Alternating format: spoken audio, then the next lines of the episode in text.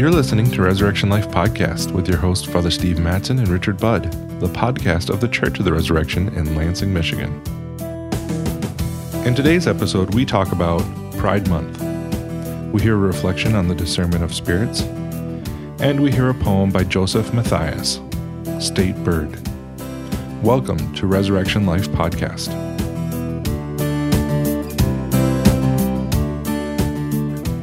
Welcome back to another episode of Resurrection Life Podcast. This is your host, Richard Budd, and with me, as always, Father Steve. how are you, Father? I'm doing well. Yeah? I'm, I'm, I'm tempted not to talk about the weather, but it is such a It beautiful nice day out. today. It is right? nice. It was very hot earlier. It was. But uh, thanks be to God. The, I was talking to the students about uh, finishing out the school year and uh, how I, I love snow days, but we're not going to have any more. We can be sure of that. There's no more snow days. I mean, Mm-hmm. Exactly. I, I trust this season. With God, all things are Uh, possible. right. and we live but, in but Michigan. the, the flowers are out, the, the trees are in full bloom. Is the- there air conditioning in the school? Thanks to a, a benefactor, there Oh, okay. is. Uh, just window units that. Yeah, yeah, still. I remember the few days, when there Oh, wasn't air conditioning in Yeah. school, and this time of the year was was brutal. Yeah, the, the first. Actually, I think it's almost hard. It's hard after uh, there's already a stir craziness in the school in May, and uh, that hasn't been a challenge.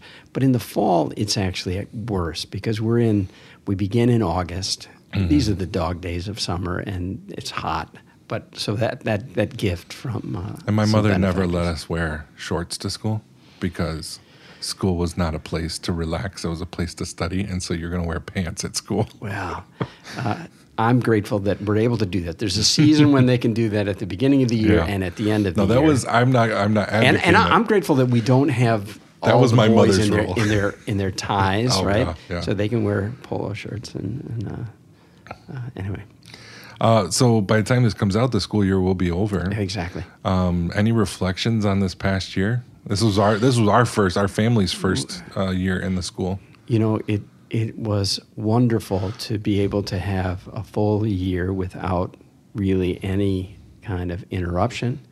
Um, the the students, uh, I'm just struck by how, even though they admit, and I acknowledge that they get distracted, they're well behaved at mass. They enter in and they engage. Uh, yesterday, uh, in the singing of the Regina Caeli, so we're just finishing up, and that's going to be the last time we'll do that after mass this year.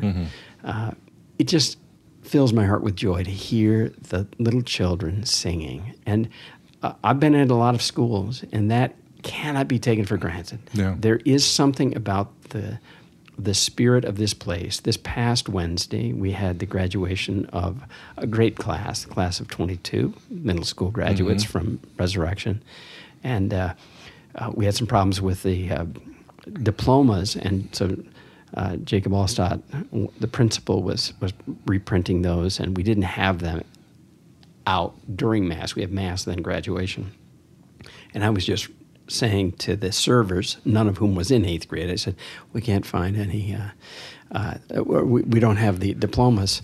And then AJ Gates, who's going to be a sophomore at Lansing Catholic next year, said, "Well, maybe they just need to stay another year." and I mentioned it to the kids. I said, "We could do that." And we, you've been such good leaders in the school, Yeah. and it, it uh, I'm just humbled by seeing the partnership between families and school staff and parish staff uh, that we really are establishing a community that helps families help their kids become saints and get to heaven. Yeah, I was really struck with the the what- at least it's hard to see as a first year parent that something has developed, but I from my perspective it had developed this year. Uh, the um, the music uh, in Mm-hmm. the school. There's the Schola is new, correct? That's right. And, so Gwen uh, Christian. Yeah, uh, came we need to have Gwen on here. Yeah, we should. Yeah. But even you mentioned the singing of the Regina Caeli. As our family kind of night prayers, we always, we always sing a song. And so during Easter, we've been singing the Regina Caeli. And I've noticed that my daughter, Eleanor, has learned it faster than the, the other kids because she's been singing it at school as well. That's right. Yeah, yeah. So just the fact that she's picking up the kind of this treasury of Catholic uh, art and uh, and tradition. And it was it was it was wonderful. We we had the May crowning uh, at the Saturday anticipatory mass uh, on the 14th, and maybe we talked about it last time. Uh, I can't remember what we talked about last on the podcast. Sorry, sorry, listeners. Uh, I should be able to keep track of this better. But um, it it was it was glorious, and we've got students from the school and also from the parish who are part of the, the Shamrock Schola. So. And it's making um, the the work that the school is doing is, is, is making an impact not only within the parish community, but it's starting to get recognition outside the parish community. The diocese came and did a whole video, video. Mm-hmm. on the uh, the development of the music program. So I think it's something that we should be proud of in our in our parish is that we're we're teaching our children Catholic music and what yeah, that and, what and that I, is. The, the, point there, I, I, think that's absolutely right, and there is a healthy pride that we can mm-hmm. take in accomplishment. Sure, uh, parents can take that pride in in their children and. Uh, entities, institutions, uh, the fruit of their labors and their work. Uh, that is a, a, fitting way to take uh, pride which is really about acknowledging God's gifts and His grace in helping us use those gifts rightly. Mm-hmm. We're recording this in June, which is. Uh, you can't help but have noticed. It's a month of Sacred, Sacred Heart, right? It's a month of the Sacred Heart, which I think is exactly what we ought to yeah. think of it as. Mm-hmm. But it's now Gay Pride Month, and mm-hmm. there's so many days through the year of all these LGBT awareness, et cetera there's something twisted about this. You know, we had uh, the musical, um, the play slash musical uh, called The Technicolor Promise, and uh, uh, you know, the the rainbow is the sign to Noah and to all humanity of God's promise to us, and uh, you know. One of the things that has saddened me is to see how in your face this movement has become, and and to see, frankly, how what was a beautiful flag. I mean, the rainbow flag. Uh, I remember being in Italy and seeing Pace. So mm. it was a movement toward peace mm-hmm. in in Italy, and then it got co-opted here without the Pace uh, for LGBT. Probably it started as LGB, right? Lesbian, gay, bi, and it keeps growing as it were. And uh, but now we've got chevrons coming in on the left, and all of the different uh, quasi, um, you know, n- newly created genders, agender, pansexual. They all have their own, frankly, ugly flags, mm-hmm. and and I, uh, this pride that they are celebrating. I think it started with please accept us, mm-hmm. tolerate us, treat us with human dignity, which is exactly which is what way, we want. Which is exactly yeah. what we want. That's what the Catechism says. But there's a sense of in your faceness uh, of LGBT, especially the the parades, which there really has to be a warning to families who mm-hmm. want to show love, mm-hmm. because this is granting kind of an excess in your face going against the cultural norms. And so I grieve that we have a month of that, mm-hmm. uh, but your point is well taken. The Sacred Heart of Jesus is the answer to that disorder yeah. and every other disorder that you or I or anyone else. Yeah, at the end of the day, I mean, each human heart is longing f- to be um, desired by God and to be yeah. loved by God and that's what the Sacred Heart of Jesus is that's is right. all about. It's um, you know when when Christ appeared to Saint Margaret Mary to reveal kind of the devotion to his Sacred Heart. You know the context of that time was the um, Jansenists. That's right. And so these were the people that were treating religion or treating themselves as uh, like very unworthy. That's right. So that's beating why themselves up. We we they couldn't go to communion. That's, that's why right. we have the, the the law that you have to go to communion at least once a year. I always kind of chuckle at that. I'm like, who needs that law? Right. Um, but Christ appeared to show that that truth from Scripture that God is love, and so when we hear, you know, phrases like "love is love" and um, and things like that, we need to be rooted in divine love first and what God's love for us is about, um, so that our loves can be ordered. uh, love, just like anything else, can become twisted and disordered. Um, well, and, and, it does. It does. maternal love, paternal love can mm-hmm. be twisted. Exactly. Uh, yeah, I'm talking every, generally. Every, every, love can be twisted, and, and it can be uh, lust, it excess or defect, control. It could be, um, you know, in the case of uh, you know situations where there's abuse, the the woman might not leave the situation because she loves the guy, you know, who's abusing her. Like, love can get twisted, and so focusing on the Sacred Heart helps us to maintain um, order in our loves. Um, so, as we kind of go through this next month of, of, of Pride Month, I think that's that's really where we should be kind of directing our our devotion and our and, and what is what is love? Thomas Aquinas, Saint Thomas Aquinas gives us a, a great, uh, as he is wont to do, uh, understanding of it. Uh, love is the effective willing of the true good of the other as other. Mm-hmm. So it's effective. It's not just a sentiment. It's mm-hmm. not uh, emotion, uh, though it can. Ha- their emotions are often attached to it. So it's an effective willing it's an action, it's active, it's a, it's a decision. Effective willing of the true good of the other as other. I don't I don't love you so that you'll love me back or or because I or get something out of it. yeah. Right? So uh, I'm loving you and and this is where the pseudo compassion of our current times and even within the church frankly there are some bishops and priests who would say it's so hard uh, we, we've talked before offline about uh, Father James Martin and the excesses, and you know, saying things like we need to have our LGBTQ saint as if that was a reason for celebration. I think it's doubtless that there are saints already in the the uh, uh, the heavens yeah, yeah, oh, yeah. that dealt with same-sex attraction and integrated their sexuality by God's grace. But that's what is required. Mm-hmm. There is no, this is just the way I am. Mm-hmm. You said kind of love is love, that's a talk. Uh, well, the fact is, all of us are broken, wounded, and the Lord wants to heal. We can't celebrate any kind of disorder, desire, whatever it is. If it's greed, it cannot be celebrated. Mm-hmm. Uh, we need to come before the cross, see what true love looks like, and let the Lord, through his Sacred Heart and Divine Mercy, which is really two ways of seeing the same mm-hmm. image. Yeah. Uh, let him heal us. Yeah.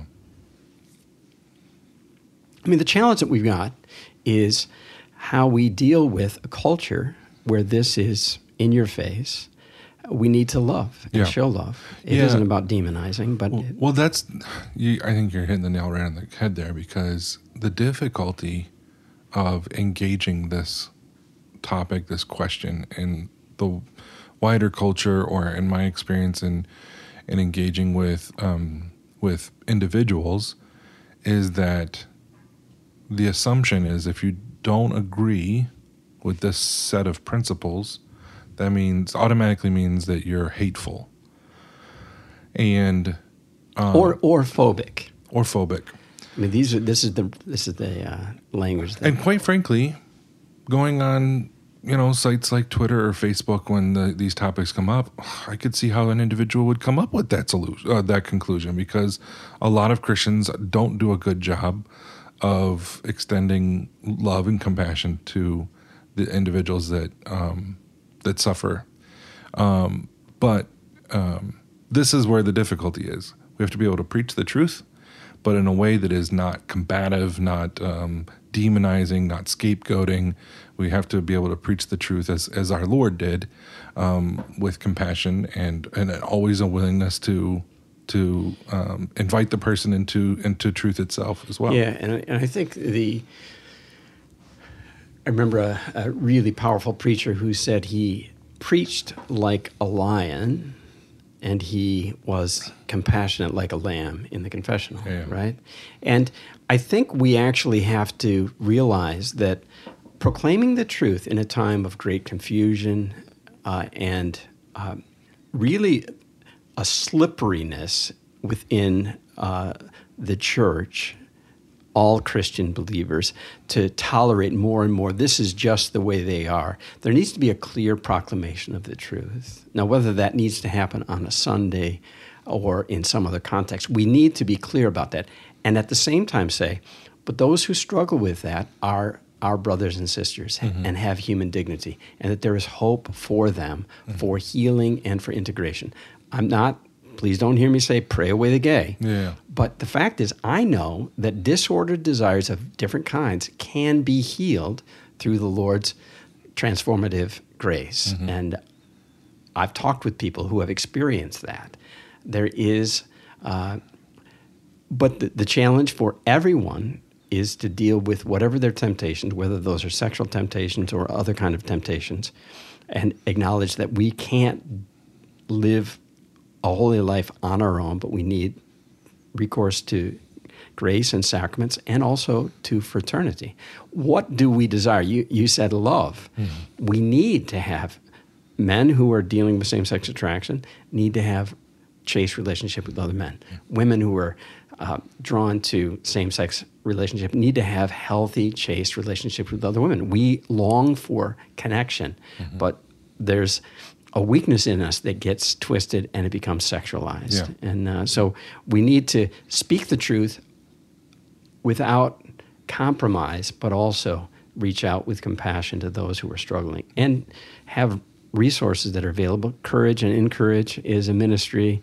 Uh, Desert Streams, Living Waters is a ministry. Eden Invitation is a, is a exactly. There's there's a, there's a lot of these ministries, and again, this is not us demonizing anybody, but the idea that ontologically some people just are LGBTQIA plus. It should seem absurd on its face, especially when I can say today I'm a man, tomorrow I'm a woman, right? Mm-hmm. How can you have an ontological status that is so fluid as that? So I think we need to speak the uncomfortable truth in small conversations and not say, well, the church will get to get with the times eventually. No, we have to be the antidote to the time. There are some, I think, even in the church. Sorry, I'm going on a little soliloquy here, but That's fine. uh, I, I, I worry, uh, and, and you may be worried out there, whoever may be listening to us, that the church is somehow going to change her teaching on this.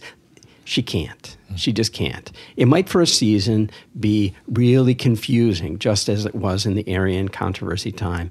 We're dealing with modernism here, a, a temptation to get with the times and to be uh, compatible with the, the philosophical presuppositions and ideological commitments of the progressive left. That's a push, a trend. And it may seem to be rising to ascendancy, but it can't in the long run because the truth is the truth and it is unchanging. Yeah. I mean, at at the end of the day, Jesus Christ, God the Father, the Holy Spirit, they love everyone just as they are. However, God never wants to leave us just as we are. That's right. Um, so it's not just the the person who is dealing with uh, same sex attraction. It's not just the person who is dealing with body dysmorphia. Uh, it's the the person who's dealing with um, avarice and the person that's dealing with Absolutely. with anger And, and with bitterness, Yeah. unrepentant, I mean, just unforgiving heart. God wants all of us That's right. to uh, submit to his uh, the fires of his love to be purified in it because ultimately jesus came to divinize us and to bring us into his life and to, for that to happen you have to change Yeah, no, I, I think that's right. You know, one of the things that, that Father James Martin, when he when he talks about this very fact that, that somehow preachers single out uh, homosexuality, I, I call BS on that. Yeah. It's just not true. How many preachers ever touch this third rail of human sexuality in a homily? I just I. Seriously, let's not pretend that these people are powerless and uh, right now, the structures in our culture seem to be almost upside down. If you claim to be one of these marginalized groups, you have social and cultural power. Now, that it, it, uh, we're talking in power terms, but that's what uh, Father James Martin does. He says they are marginalized. Therefore, we need to privilege their voice. Well, what's happening to our children? I mean, what happened down in, in and I don't want to go on the, the political rant, but what happened in Florida with that law about parental rights is let's protect the innocence of children.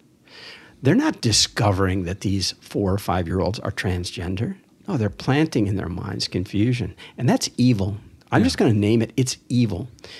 I'm not saying that everyone who deals with uh, gender dysphoria or deals with same sex attraction is evil, but there are some who want to undermine the very heart of society, the very core of society, which is the human family. And planting doubts and confusion in their hearts is going to, they're reaping the, the, the wind, they're going to, or they're, they're sowing the wind, they're going to reap the whirlwind. And I think some of them want it, not to a man, not to a woman, uh, but I, we need to speak the plain truth lovingly but clearly and, uh, and pray for conversion of hearts. Mm. Yeah, I mean, it's very hard to. I mean, there's so much effort to. To not. I mean, you see it with the with the abortion debate as well. To um, not speak truthfully about what the other side is saying. I, and, and quite frankly, I see both sides doing it. They twist the words of the other. But like this this law down in Florida that you mentioned, you know, it was all you can't even like don't say gay. Yeah, you can't don't say gay. Or if you have a kid in class with two dads, he can't say that he's gay. That wasn't in the bill. It was like you can't have it as part of your curriculum to teach kids about sex. And so, um, you know, from K to three, uh, third grade, and so uh, it was really not that unreasonable of a law, unless those are the prime years to try to uh, well, I don't know if you I don't know if you saw Bill Maher, and I'm not a big fan of Bill Maher, but he, he was talking about the fact that with this doubling every generation, everybody's going to be LGBT in 2056. Mm-hmm. We're all going to be gay then. Yeah. Which is absurd, but there is a, a grooming effect of these people, and that's why we have to say no. I'm not going to, at my business, fly a flag just to, to tip a hat to those patrons who might feel affirmed by that. Uh, no, they are affirmed as a human being, not because they happen to identify with a certain kind of lifestyle. I think for us to lovingly, clearly hold our ground, come what may, come whatever may, is vital for us in this time. This is a spiritual battle. The evil one loves what's happening to our culture and around the world. That the, the old ways, the old customs, the old traditions, uh, the idea that there is the a best structure for raising children a mother, a father married with children. That's the best way to raise children, full stop. Mm-hmm. To pretend otherwise is to deny that we are made in a particular way. Male and female, he created them. And so I think for us to just point to that, not, not in a bad way, but, but to live that as well, to be the light. But there are times when we need to speak up. And uh, I encourage the, the people of the parish and anyone who might be listening to say, uh, you know, where's your flag? I don't want to seem to be supporting an ideology that that mm-hmm. flag represents. Yeah. I mean, any individual who um, may identify or experience the, the things that we're talking about today is more than welcome at Resurrection Parish. Absolutely. Um, but if you come to Resurrection Parish, you're going to be challenged to live a holy life, just like the rest of us are challenged uh, day to day and week to week to live a holy life. Absolutely, and and, I think if if people wonder why uh, you know the church focuses on human sexuality, it's because the world focuses on human sexuality. I mean, if, if there's anything that is radically obsessed about, it's human sexuality and identity mm-hmm. and my self definition. I create my very gender, my, my very sex. This idea. So, this is the twisting. So, we to, are focused on love, not mm-hmm. sex. And not to mention, I mean, just to speak broadly here, uh, since I'm the director of marriage and family life, I, I think a lot about these issues at the diocese. Um, the reason why the church cares so much about sexuality is at the at its core, uh, what it is. It is the closest that we come uh, in a natural way to participating in God's work of creation. Absolutely. Absolutely. And so, of course, the church is going to care about this thing that brings us so close to God.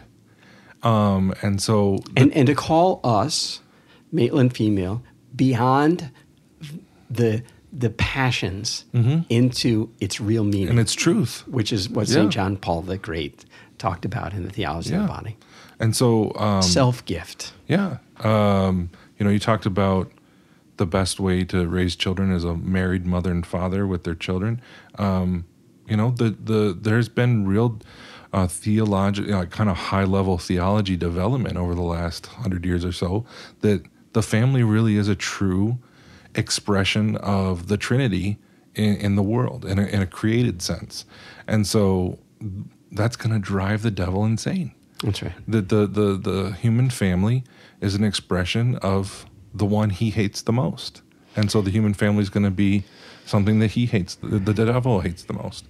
Um, so I think I, don't think good point. That's right. you know when when I hear people say the the church has to get out of my bedroom, I'm like, no, no, no, that's precisely where the church needs to be, um, because that's where you're encountering God. Yeah, the the church is teacher, mother and teacher. And uh, the fact is, our passions out of control cause us to be more animalistic and selfish than is good for us, and definitely good for those that we claim to love. and and and quite frankly, the the bedroom is where um, one of the sacraments, the seven mysteries of the church, are very uh, uh, poignantly um, experienced right. between husband and wife. So the church has uh, a proper place to be in in the bedroom. So I think we've kind of um, covered what we needed to cover. So, and just to, to kind of circle back to the Sacred Heart of Jesus, Jesus uh, knows the ache and longing of every human heart, and he is the fulfillment of that ache, that longing. Mm-hmm. But he never leaves someone who encounters him as he was or she was. yeah. Uh, Even it- the most holy, his own mother, she was very different after she encountered him. That's a So good it's, point. It's That's not good point. even it's Right. not even about accusing somebody of sin that they It- need to change. Yeah, It's- it's it's it's more and higher and richer and deeper. Mm-hmm. And uh, let's just pray for each other. Pray for especially those who who feel um, judged, demonized, etc. That they would know the love of God, but that they would know Jesus and the truth Mm-hmm. that He said, and we believe sets us free. Amen. All right, that's another uh, week of, um, or I guess we're not every other, or we're not every week, so another episode. And it's it, it's it's kind of it's not as regular as it ought to be, and we'll try to, to Life get has been a on the- little bit crazy right, on my side, so Yeah. uh, Uh, good to talk with you, Rich, baby. as always. Yeah, you too, Father. God bless. God bless you.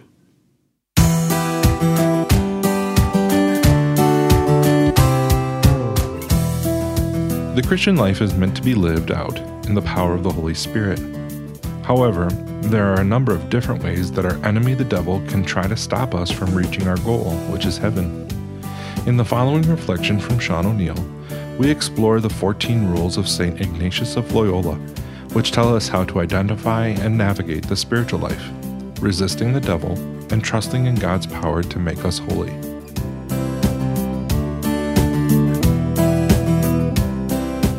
The discernment of spirits.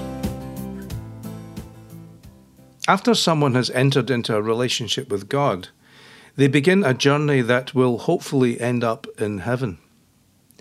There are many ups and downs in the spiritual life, and learning how to navigate them is a key part of our growth in holiness. When we give our lives to God, we are really saying, I give everything to you, I give everything to you, and want to do your will in all things. Of course, we need to know what God's will is for our lives and how to respond wholeheartedly to it. We will encounter obstacles to God's actions in our life from the world, the flesh, and the devil. And learning to identify these and combat them is crucial to our progress in the spiritual life and in the life of virtue. Saint Ignatius of Loyola was born in Spain towards the end of the 15th century, and after his dramatic conversion from a life of loose living, he went on to found the Jesuit order. He was a talented spiritual director and wrote down much of the wisdom he gained about the way the spiritual life works in his so called spiritual exercises. In those spiritual exercises, Ignatius developed a set of rules or guidelines that help us to discern the action of God and the action of the enemy in our spiritual life and give us strategies for dealing with them. His first set of 14 rules talks about the tactics that are used by God and our enemy, the devil, to lead us either into holiness and virtue or away from it. If we are moving away from a good way of life, the enemy presents attractions and false comforts to us, while the good spirit nags at our conscience. When we are moving towards God, we find peace and joy, but we are disturbed by the bad spirit who bites us, saddens us, and opposes us with obstacles and false reasons. If we are on the right track, most of our spiritual life will fluctuate between consolation from God and desolation from the enemy. St. Ignatius says that consolation occurs when some interior movement of the soul is caused, through which the soul comes to be inflamed with love of its Creator and Lord. And he describes desolation as darkness of soul, disturbance in it, movement to things low and earthly, the unquiet of different agitations and temptations, moving to want of confidence, without hope, without love, when one finds oneself all lazy, tepid, sad, and as if separated from his Creator and Lord. Ignatius advises us never to make a change to our spiritual practices during a time of desolation. The only kind of change that helps, he says, is when we increase our spiritual practices for example, praying more, fasting, and doing penance. In fact, it's a good idea to be wary of making any major changes in our lives while we are feeling despondent.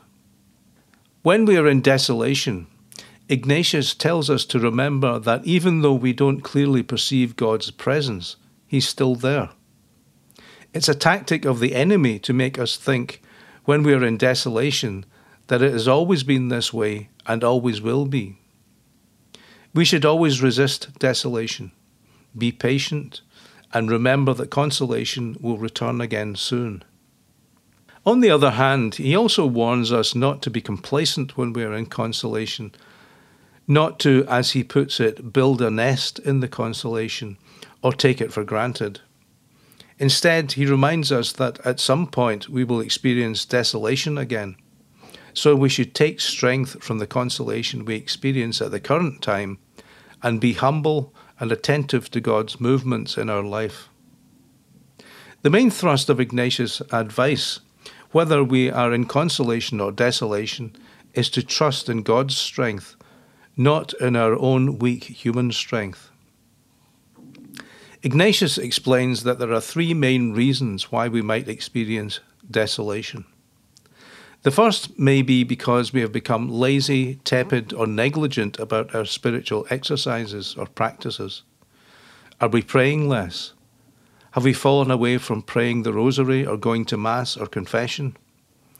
Have we given up some penance that we had decided to do, like fasting, for example? If so, perhaps that's the reason we are experiencing desolation. The second reason God may allow desolation is to test us, to see how faithful we are when we do not have the comfort of constant consolation. And the third reason is so that we don't become too comfortable or proud or think that we are in control of our spiritual progress.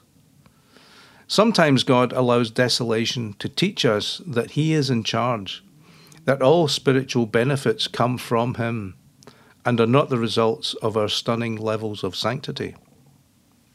Ignatius explains the insights he has gained about how the enemy works when he is tempting us to despondency or sin. He says that the enemy is a lot weaker than he appears and will back down and flee if he is opposed strongly.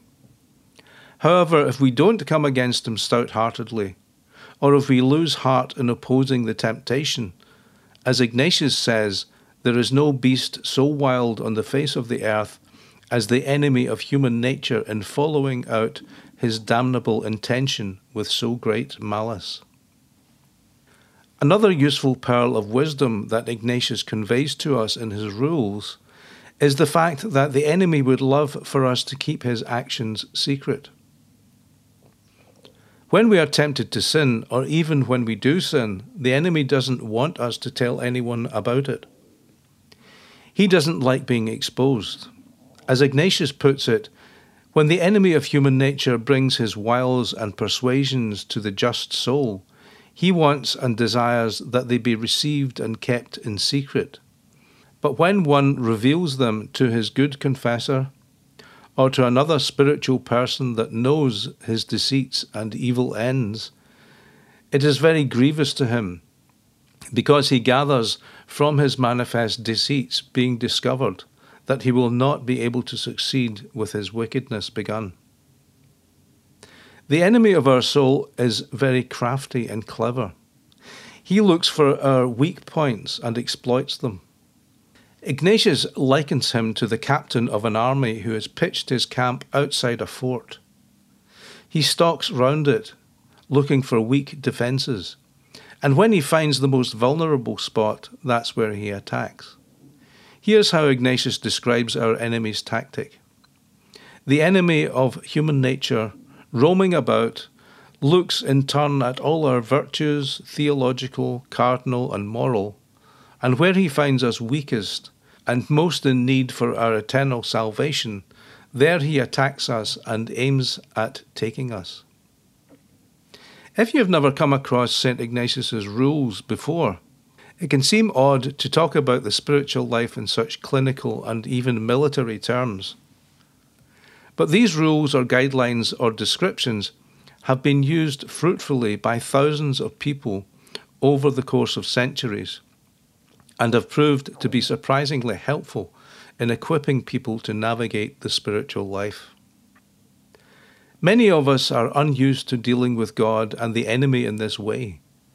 But basically, these rules are teaching us a way of relating to God that must have come naturally to Adam and Eve before the fall. When you think about it, it's also how Jesus approached his ministry when he had to deal with the tactics of the evil spirits. Jesus himself tells us to be cunning as serpents and innocent as doves. And these rules of Ignatius equip us to do just that. Let's pray and ask God's help to navigate the spiritual life.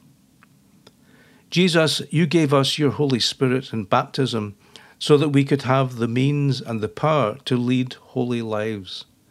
Help us to be wise to detect and combat the work of the enemy in our lives, and to be attentive always and only to your voice, calling us to go deeper into your heart of love. Give us the grace to lead a holy life, so that in the end we may spend eternity with you in heaven.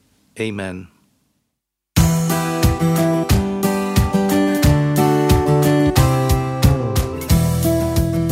We finish this episode with a poem by Joseph Matthias, State Bird.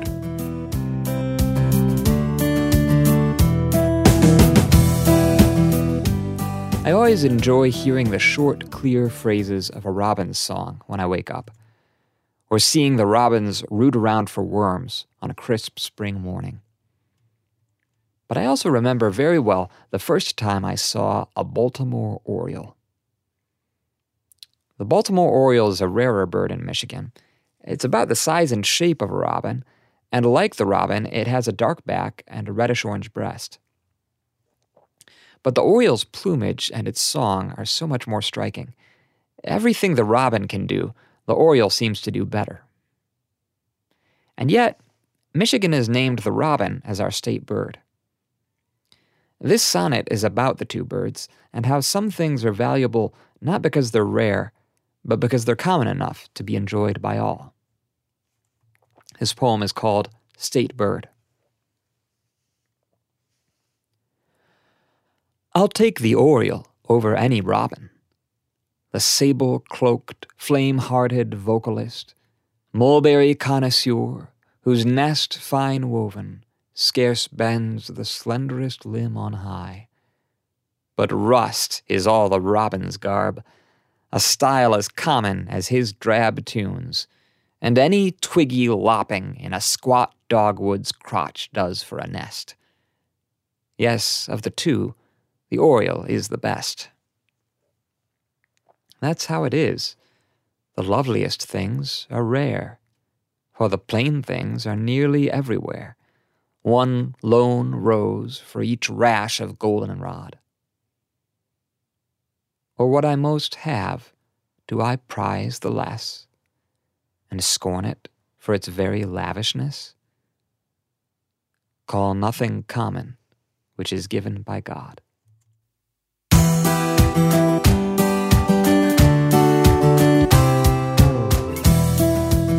We hope you have enjoyed this episode of Resurrection Life Podcast.